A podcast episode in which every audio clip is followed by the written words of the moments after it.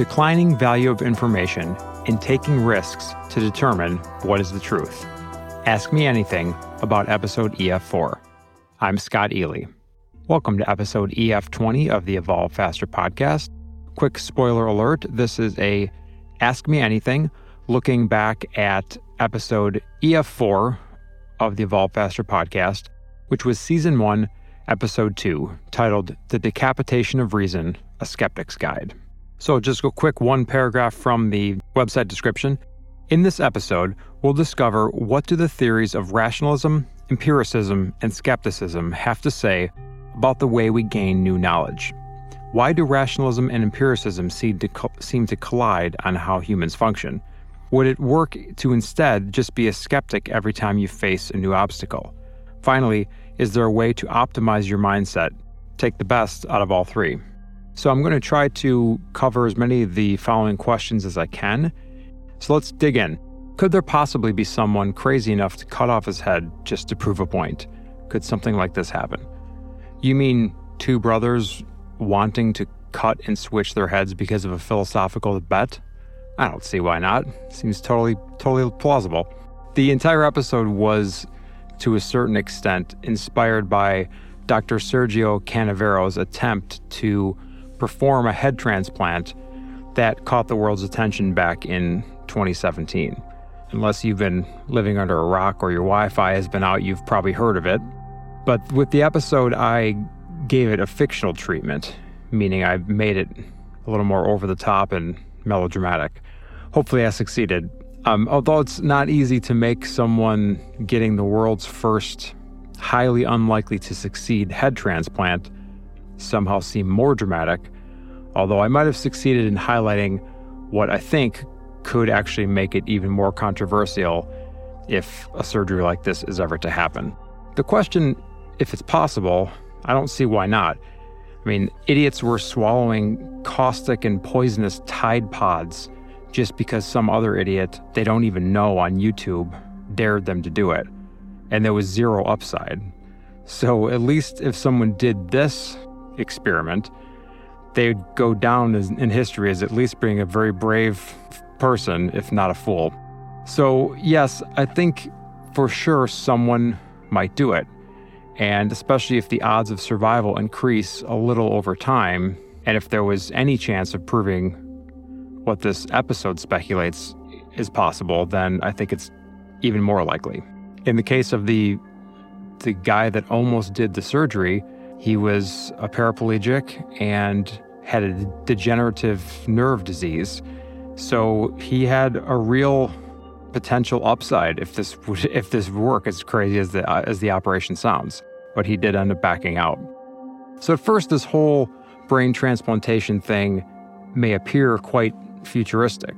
If anything, philosophers often make us imagine very weird things. So, however, when it comes to brain transplantation, or more precisely, head, entire head transplantation, we're talking about something that's very real. Keep in mind that the first head transplant was made a century ago in 1908 by Dr. Charles Guthrie. So imagine that over a, just over 100 years ago. Yeah, it was a dog, and sadly, the dog didn't manage to see the next day, but 100 years. Canavero makes a hard sell that it's possible now, but there's a lot of doubt from the scientific community that we're there yet from a technological perspective, and I think a lot, many feel that he's just trying to go down the record books as the as the one that tried, or the one that did it. But I, I wasn't concerned about the technology as much. I wanted to dig into the implications of if and when this happens. So I'm obviously not a doctor. I'm not even qualified to cut the head off of a fish in order to fillet it. But looking at it from a logical perspective, I don't think it's a matter of if, but it's a matter of when, when this is going to happen. So I think when we do, there will be many failures and unforeseen implications.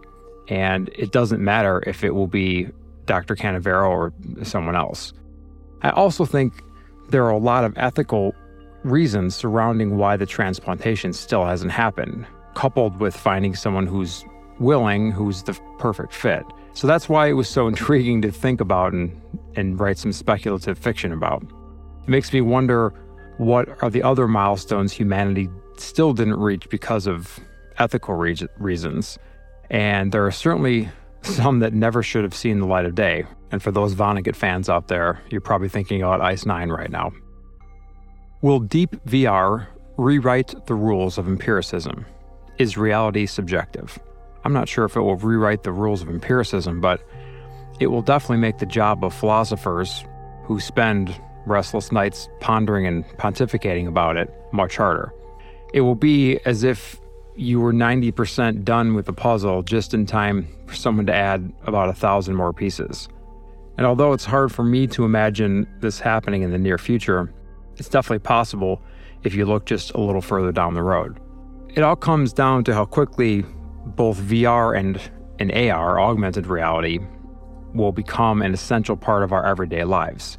It took only about a decade for mobile phones, but for VR, it might take a bit more to step up from simple gaming and porn watching to something more serious.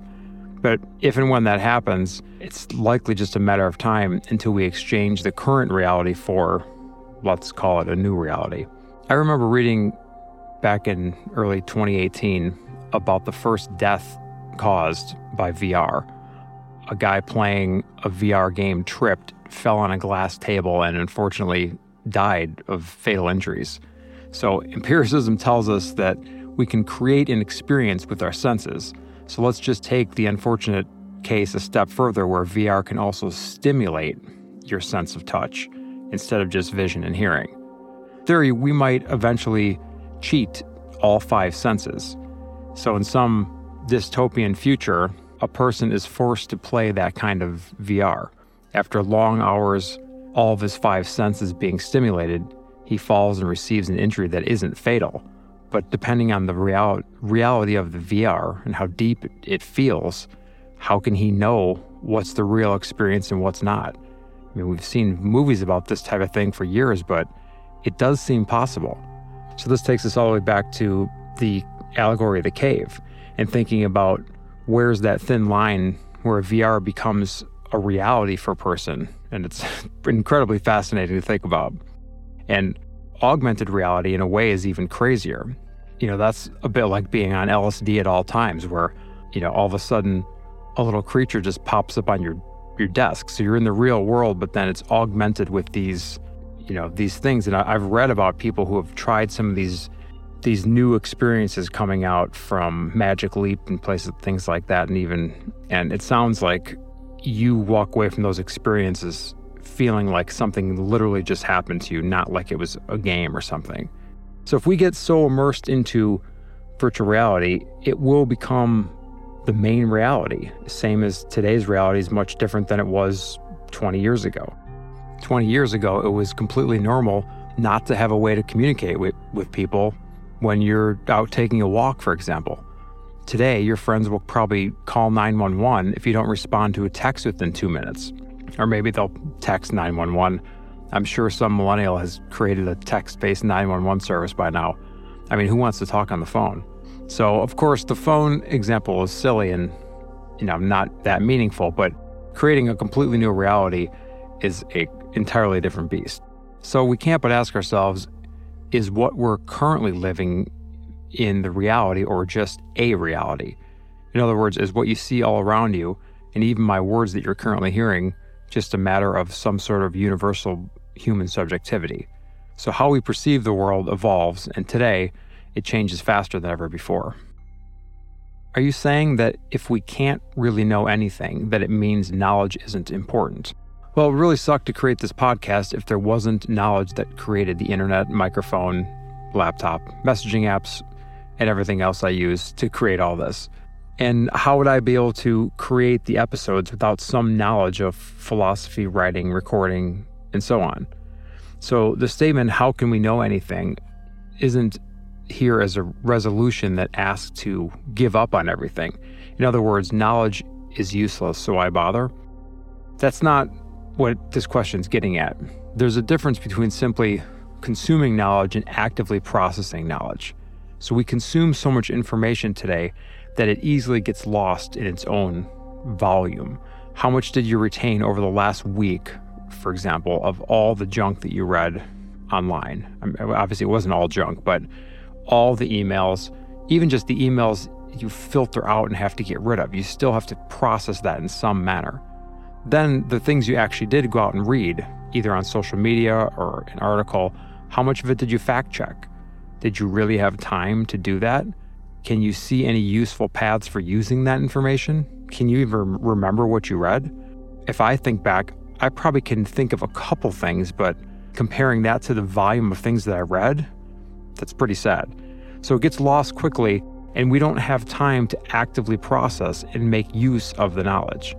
It's hard to understand how knowledge acquisition can happen if you're just consuming and not processing, and you almost have to do it in a strategic way these days. Is Ament based on someone? How about Dr. Hunter? No, these are both just characters born out of the need to serve the story and the topic. So Ament's name isn't accidental. It's a small play on words, and some people might figure it out. But then again, there are some indirect connections between Dr. Hunter and, and Canavero. Maybe Hunter, as a version of Canavero who has the knowledge but isn't motivated to actually do the operation. So it'd be interesting to ask Dr. Canavero if he'd do a head transplantation that didn't have, let's call them objective reasons like helping someone. So it's unusual to have a doctor searching for a patient instead of the other way around, although it does happen in studies and research. So finally, how would the world react to a real Ament? I can think of a couple scientists who appear to have a personality like his. In my story, the general audience is shocked, somewhat disgusted, but also intrigued. But shock and drama gets clicks, so. Why the question, how can we know anything? So, a quote from the episode your senses should fuel your reason. Your reason should make you skeptical. And this questioning should then inspire your drive for deeper sense experiences. So I'd describe how can we know anything as a classic and important philosophical question that nobody gives a shit about. because really, for most of us, what's the benefit of knowing how knowledge is acquired? It's not like answering this question will suddenly make you more knowledgeable. The problem we had is that we paired a deeply philosophical question with a really cool story and a controversial, important twist. So, in order to have a meaningful conversation, we had to go deep into the philosophical rabbit hole that probably lost a good portion of the audience. What is probably the best conceptual episode of the season, in my opinion, it likely lost some of the audience because they just weren't interested in having to read through philosophy. So, but for people who are actively interested in philosophy, I've been told that the philosophical dialogue was solid and they and they found it intriguing. If there was an episode to go back and redo some parts, this would be the one because of the really good story and twist. There's 15 or 20 minutes in the middle that is just philosophical questions and debate that in a way might choke a great story for the non philosophically interested. Overall, it's definitely been seen as, you know, the most intriguing episode, I think, regardless of that. But today I see this episode as a sort of testimony to our creative process for, for the podcast evolving. It's good to see how much we moved forward since the episode came out. I spoke with a friend just just the other day who told me she really loved this episode. And she's, you know, she's not into philosophy, but she wanted to discuss the twist with me. And so even though she isn't isn't into philosophy, she made it through the deep parts because she wanted to hear the twist and she said she knew something was coming but she didn't know what it was. So that's good, but today I would I would rewrite this episode a little differently. Would or could we ever throw out one of the models of skepticism, rationalism, or empiricism. A quote from the episode Same as there's no way of finding out if eating dog or a cow is objectively wrong, there's no way of knowing if everything we experience is actually reality. Any piece of knowledge that makes even a bit of sense of you, you should try it on for size and give it time to see if it fits anywhere in your life. But while doing it, you should also have a certain amount of skepticism. So it sounds contradictory because how can anyone be both open minded and skeptical at the same time? On one hand, being open minded means trying out different things. But on the other, skepticism limits your possibilities, right? The perfect place to start is on this exact issue. try being open minded to the possibility of skepticism and open mindedness coexisting and give it a shot. Then, after trying it out, we should use skepticism to check if it's the right thing for us. I know this sounds like chicken and egg, but really it's just critical thinking. If you shut down issues because, for example, they sound like pseudoscience before even investigating, then that's a brand of skepticism that might be, you know, borderline dogmatic in its approach. You have to make claims that allow claims to be made. And the bigger the claim, the more evidence that's needed. So let that be your guide instead of blanket instinctive skepticism, which will just shut down everything interesting. So we'd have no progress in areas like quantum mechanics or consciousness research if we shut down things that just feel spooky. I mean, the fact that I'm even speaking this right now and you're listening to it is plenty spooky as it is. Or am I? Well, let's call it open minded skepticism. But how can you know anything if you're not the one doing the experiments? Imagine trying to explain sex or LSD to a person who'd never experienced it. They'd never get it. So, the models explored in the episode rationalism, empiricism, and skepticism aren't here to provide answers. They're, they exist to provide guidelines to clear thinking, and it's up to you to test them out and create your own opinion and thinking. It shouldn't be important if one of the three theories is more right than the other two, but what's important is to try to develop all three in yourself. If you want to be a rational, empirical, skeptical, open minded, critical thinking person. There's got to be a better way to say that. What did you mean by that Nietzsche quote? Whoever fights monsters should see to it that in the process, he does not become a monster. The Nietzsche quote, although prominent, is primarily used to move the story forward. So, for anyone who forgot, the scene is when Ament seems like he's losing the argument. In the middle of an, a live TV presentation, he suddenly stops and stands up and says this Nietzsche quote, and then walks off the stage and leaves everyone wondering what in the hell just happened. I felt like I needed to add that the final spice at the end with that with the powerful sentence that gets locked into the listener's mind because it's a it's a very stark moment in the flow of the episode. While we wanted drama, we argued Antonio and I on which quote to use. I had a different one in mind which I actually can't recall at the moment, but it was also a Nietzsche quote. I remember that. I guess when you need a dramatic exit from an intense decapitation debate, you look to the most somber and brilliant German philosopher you can imagine. So, anyway, I wasn't sold on Antonio's pick, which is the one that we used eventually. I didn't think it fit. We, and I remember arguing with him on it, but his pick was better than mine. Mine, mine was even less good it was only later that I came to agree with him that it worked. And I liked that the monster reference kind of linked to the whole Dr. Frankenstein ness of the situation. And Nietzsche's quote was also a perfect choice, as Ament is aware that he's being extreme. And he plays he plays it into the red herring that he himself has been planting this whole interview meaning his extreme perspective of being 100% certain that he's willing to do a head transplant for philosophical reasons.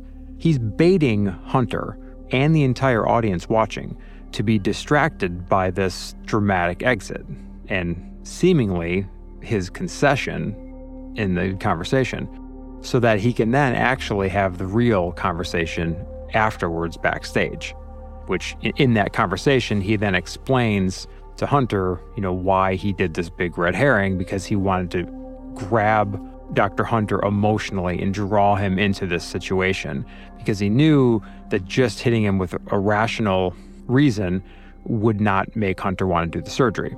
So, in the case of Ament, the monster he thinks he'll be fighting is unscientific and irrational thinking. But when Hunter thinks what to decide at the end, he realizes that he might be seen as the monster, meaning Dr. Hunter. Whether Ament is successful in proving his theory or unsuccessful, one or the other side will demonize Dr. Hunter, and then he becomes the monster. So I think we kind of reasoned ourselves into this the choice of this quote, or at least I did. I'm happy with the choice and it certainly served the purpose, as everyone who listened seems to remember that moment in the story and the specific quote. So I guess get ready to hear other Nietzsche zingers in future critical plot twist moments because it worked well here. What do the final lines of the episode mean? What happened? Quote from the very end of the episode, which is one of my favorite endings of, of the season. In the homes of millions of scientists, doctors, and intellectually curious people around the world, the collective response to the interview was, in a word, intrigue. If there was a single question asked in all those homes that evening, it was, should he do it? Dr. Hunter went to bed that night and failed to sleep, plagued by the exact same question. But he was even more troubled by the potential consequences, whether he did the surgery or not. So even if Hunter doesn't agree to do the surgery, he knows that someone will. Potentially being referred to as the Darwin of the 21st century is just too enticing a proposition. So, and the fallout of that is huge. And it would mean Hunter would have missed the opportunity of a lifetime if the fear gets to him and he doesn't do it. So it's the perfect clash of pers- personal and global progress. On the one hand, Hunter is plagued by the thought that he might not be the one to go down in history as the man who made this great discovery, but he's also plagued by the fact that Ament is right. The consequences could be catastrophic, but no matter how you look at it, it's a step forward. Because the answer will come either way, and isn't it better sooner than later? Hunter would become the monster and the hero overnight, assuming the surgery completed and something happened. So, the sooner we jump into the unknown, the sooner we'll get the crucial answers that humanity might not want, but needs. Intellectual progress is always good, at least in hindsight. And in the same way, the sooner we as individuals jump into our personal unknown, the better.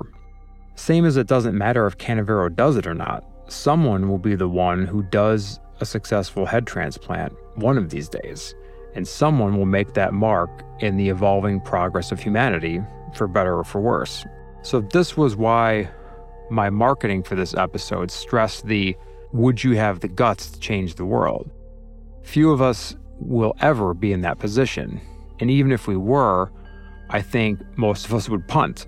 So, it was really fun to put a character in that position two characters really, but only Ament has decided that he has the guts, and Hunter is not so sure. Now imagine if you had an important personal task you want to achieve, but there are significant obstacles in your way. Naturally, it doesn't have to be a head transplant, it can be anything from getting your dream job to your dream partner. Because of the obstacles, you don't achieve the goal and then you die. So imagine a future where just before death, you're seated in front of a huge high def screen that can play back all the most emotional of your memories for final processing. And you can see all those who followed through where you failed to even try. So, how would you feel? My guess is you'd probably think you wish you'd had done it when you had the chance, you know, back when you're still alive. So, let's take Dr. Hunter as the example here. So, he knows this, and the sheer idea that someone else will be the first just because he didn't do it is tearing him up. But on the other side, there's this hero monster reality to face if he takes on the challenge. He's not insistent that this thing end up one way or the other like Ament is. If Ament thought that it would not prove his perspective as true, he wouldn't be doing it. But Hunter doesn't need that conviction. He both wins and loses no matter which outcome occurs. And that's the true test of the willingness to tackle the biggest issues that humanity faces. How could you handle pissing off roughly half the world, one way or the other, in the pursuit of the truth?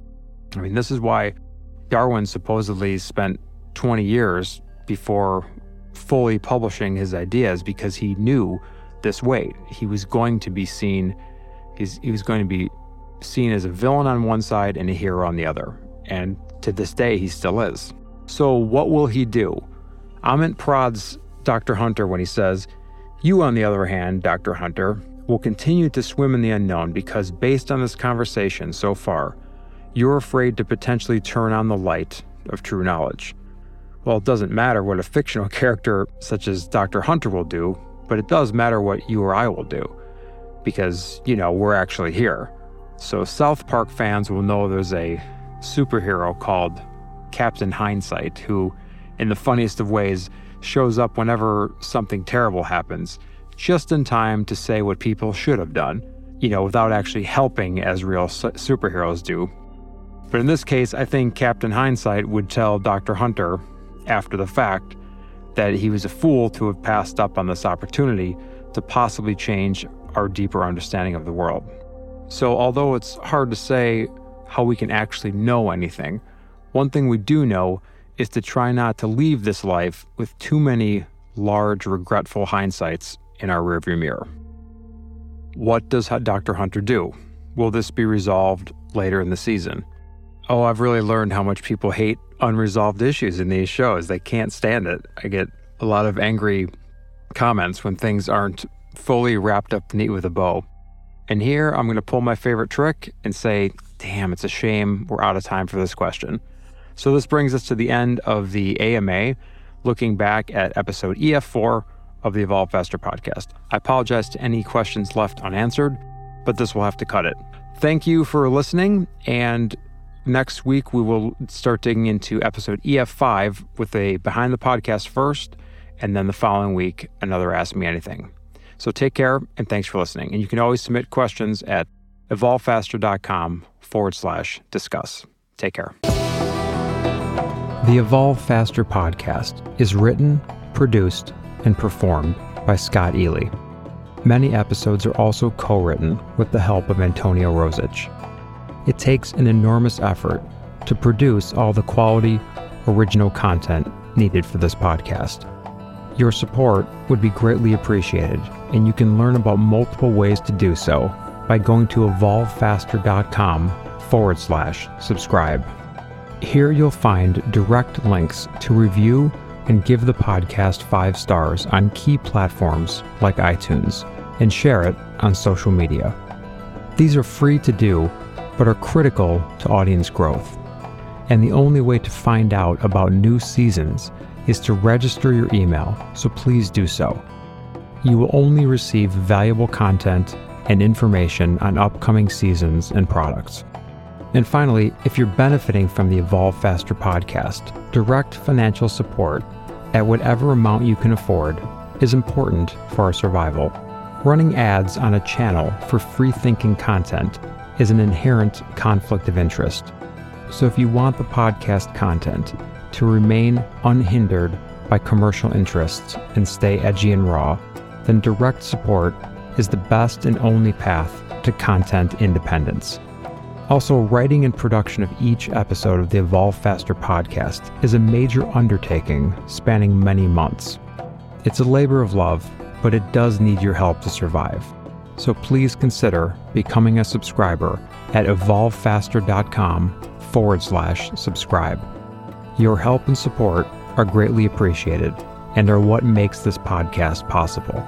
Isn't it time for an upgrade? It's time to evolve faster.